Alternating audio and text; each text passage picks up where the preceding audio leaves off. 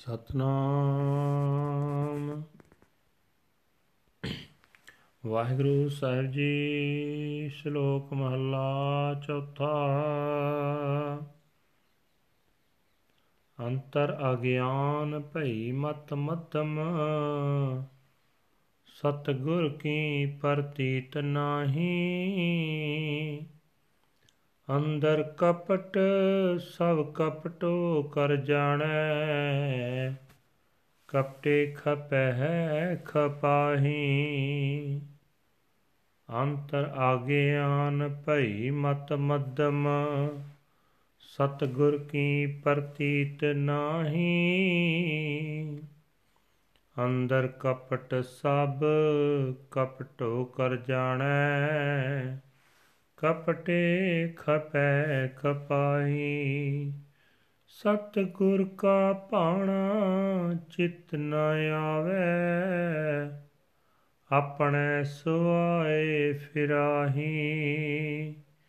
ਕਿਰਪਾ ਕਰੇ ਜੇ ਆਪਣੀ ਤਾਂ। ਨਾਨਕ ਸ਼ਬਦ ਸਮਾਹੀ। ਮਹੱਲਾ ਚੌਥਾ। ਮਨ ਮੁਖ ਮਾਇਆ ਮੋਹਿ ਵਿਆਪੇ, ਦੂਜੇ ਭਾਏ ਮਨੁਆ ਥਿਰ ਨਾਹੀ। ਅਨ ਦਿਨ ਜਲਤ ਰਹਿ ਦਿਨ ਰਾਤੀ ਹਉ ਮੈਂ ਖਪੈ ਖਪਾਏ। ਅੰਤਰ ਲੋਭ ਮਹਾ ਗੁਬਾਰਾ, ਤਿਨ ਕੈ ਨਿਕਟ ਨ ਕੋਈ ਜਾਏ। ਹੋਇ ਆਪ ਦੁਖੀ ਸੁਖ ਕਬੂ ਨ ਪਾਵੇ, ਜਨਮ ਮਰੈ ਮਰ ਜਾਹੇ। ਨਾਨਕ ਬਖਸ਼ ਲਏ ਪ੍ਰਭ ਸਾਚਾ, ਜੇ ਗੁਰ ਚਰਨੀ ਚਿਤ ਲਾਹੇ ਪੌੜੀ, ਸੰਤ ਭਗਤ ਪਰਵਾਨ, ਜੋ ਪ੍ਰਭ ਪਾਇਆ। ਸੇ ਵਿਚਖਣ ਜੰਤ ਜਿਨੀ ਹਰ ਤੇ ਆਇਆ। ਅੰਮ੍ਰਿਤ ਨਾਮ ਨਿਦਾਨ ਭੋਜਨ ਖਾਇਆ। ਸੰਤ ਜਨਾ ਕੀ ਧੂਰ ਮਸਤਕ ਲਾਇਆ। ਨਾਨਕ ਪਏ ਪੁਨੀਤ, ਹਰ ਤੀਰਥ ਨਾਇਆ। ਸੰਤ ਭਗਤ ਪਰਵਾਨ ਜੋ ਪ੍ਰਭ ਪਾਇਆ ਸੇ ਵਿਚਖਣ ਜੰਤ ਜਿਨੀ ਹਰ ਧਿਆਇਆ। ਅੰਮ੍ਰਿਤ ਨਾਮ ਨਿਦਾਨ ਭੋਜਨ ਖਾਇਆ। ਸੰਤ ਜਨਾ ਕੀ ਤੂਰ ਮਸਤਕ ਲਾਇਆ। ਨਾਨਕ ਭੈ ਪੁਨੀਤ, ਹਰ ਤੀਰਥ ਨਾਇਆ। ਵਾਹਿਗੁਰੂ ਜੀ ਕਾ ਖਾਲਸਾ, ਵਾਹਿਗੁਰੂ ਜੀ ਕੀ ਫਤਿਹ। ਇਹ ਹਨ ਅੱਜ ਦੇ ਪਵਿੱਤਰ ਹੁਕਮਨਾਮੇ, ਜੋ ਸ੍ਰੀ ਦਰਬਾਰ ਸਾਹਿਬ ਅੰਮ੍ਰਿਤਸਰ ਤੋਂ ਆਏ ਹਨ। ਸਾਹਿਬ ਸ੍ਰੀ ਗੁਰੂ ਰਾਮਦਾਸ ਜੀ ਚੌਥੇ ਪਾਤਸ਼ਾਹ ਜੀ ਦੇ ਸ਼ਲੋਕ ਹਨ।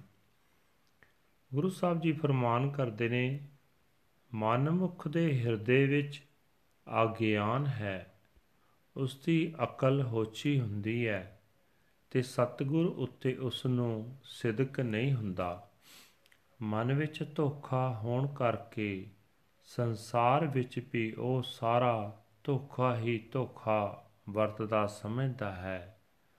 ਮਨਮੁਖ ਬੰਦੇ ਆਪ ਦੁਖੀ ਹੁੰਦੇ ਹਨ ਤੇ ਹੋਰਨਾਂ ਨੂੰ ਦੁਖੀ ਕਰਦੇ ਹਨ। ਸਤਿਗੁਰੂ ਦਾ ਹੁਕਮ ਉਹਨਾਂ ਦੇ ਵਿੱਚ, ਚਿੱਤ ਵਿੱਚ ਨਹੀਂ ਆਉਂਦਾ। ਭਾਵ, ਭਾਣਾ ਨਹੀਂ ਮੰਨਦੇ ਤੇ ਆਪਣੀ ਗਰਜ ਦੇ ਪਿੱਛੇ ਭਟਕਦੇ ਫਿਰਦੇ ਹਨ। हे ਨਾਨਕ, ਜੇ ਹਰੀ ਆਪਣੀ ਮਿਹਰ ਕਰੇ, ਤਾਂ ਹੀ ਉਹ ਗੁਰੂ ਦੇ ਸ਼ਬਦ ਵਿੱਚ ਲੀਨ ਹੁੰਦੇ ਹਨ। ਮਾਇਆ ਦੇ ਮੋਹ ਵਿੱਚ ਗਰਸੇ ਹੋਏ, ਮਨਮੁਖਾਂ ਦਾ ਮਨ ਮਾਇਆ ਦੇ ਪਿਆਰ ਵਿੱਚ ਇੱਕ ਥਾਂ ਨਹੀਂ ਟਿਕਦਾ। ਹਰ ਵੇਲੇ ਦਿਨ ਰਾਤ ਮਾਇਆ ਵਿੱਚ ਸੜਦੇ ਰਹਿੰਦੇ ਹਨ। ਅਹੰਕਾਰ ਵਿੱਚ ਆਪ ਦੁਖੀ ਹੁੰਦੇ ਹਨ, ਹੋਰਨਾਂ ਨੂੰ ਦੁਖੀ ਕਰਦੇ ਹਨ।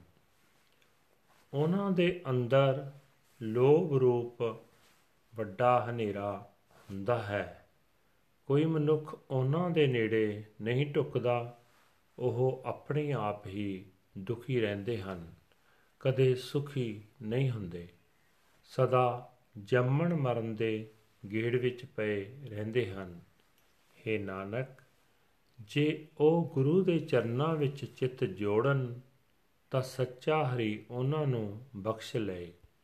ਜੋ ਮਨੁੱਖ ਪ੍ਰਭੂ ਨੂੰ ਪਿਆਰੇ ਹਨ, ਉਹ ਸੰਤ ਹਨ ਭਗਤ ਹਨ ਉਹੀ ਕਬੂਲ ਹੁੰਦੇ ਹਨ। ਉਹ ਮਨੁੱਖ ਸਿਆਣੇ ਹਨ, ਜੋ ਹਰੀ ਨਾਮ ਸਿਮਰਦੇ ਹਨ। ਆਤਮਿਕ ਜੀਵਨ ਦੇਣ ਵਾਲਾ ਨਾਮ ਖਜ਼ਾਨਾ, ਰੂਪ, ਭੋਜਨ ਖਾਂਦੇ ਹਨ ਤੇ ਸੰਤਾਂ ਦੀ ਚਰਨ ਧੂੜ ਆਪਣੇ ਮੱਥੇ ਤੇ ਲਾਉਂਦੇ ਹਨ। हे ਨਾਨਕ, ਇਹੋ ਜਿਹੇ ਮਨੁੱਖ ਹਰੀ ਦੇ ਭਜਨ ਰੂਪ ਤੀਰਥ ਤੇ ਨਹਾਉਂਦੇ ਹਨ। ਤੇ ਪਵਿੱਤਰ ਹੋ ਜਾਂਦੇ ਹਨ ਵਾਹਿਗੁਰੂ ਜੀ ਕਾ ਖਾਲਸਾ ਵਾਹਿਗੁਰੂ ਜੀ ਕੀ ਫਤਿਹ This is today's Hukamnama from Sri Darbar Sahib Amritsar uttered by our fourth Guru, Guru Ram Das Ji under Slok, fourth Mahal. Guru Sahib Ji say that he has spiritual ignorance within and his intellect is dull and dim. He does not place his faith in the true Guru. He has deceit within himself, and so he sees deception in all others. Through his deceptions, he is totally ruined. The true Guru's will does not enter into his consciousness, and so he wanders around pursuing his own interests. if he grants his grace, then Nanak is absorbed into the word of the Shabad. Fourth Mahal. The self willed Manmukhs are engrossed in emotional attachment to Maya. In the love of duality, their minds are unsteady night and day. They are burning day and night. They are totally ruined by their egotism.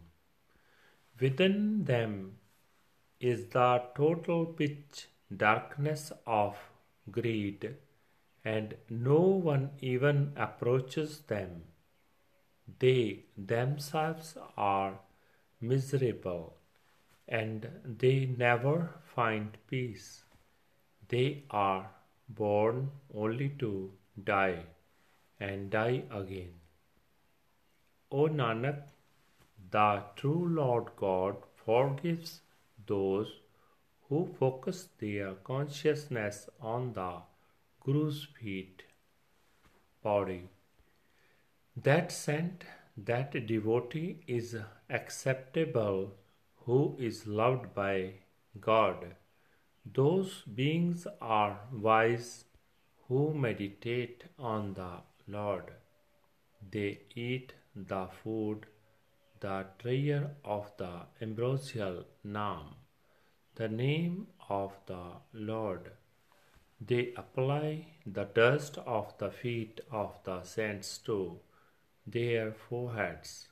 O Nanak, they are purified, bathing in the sacred shine of the Lord.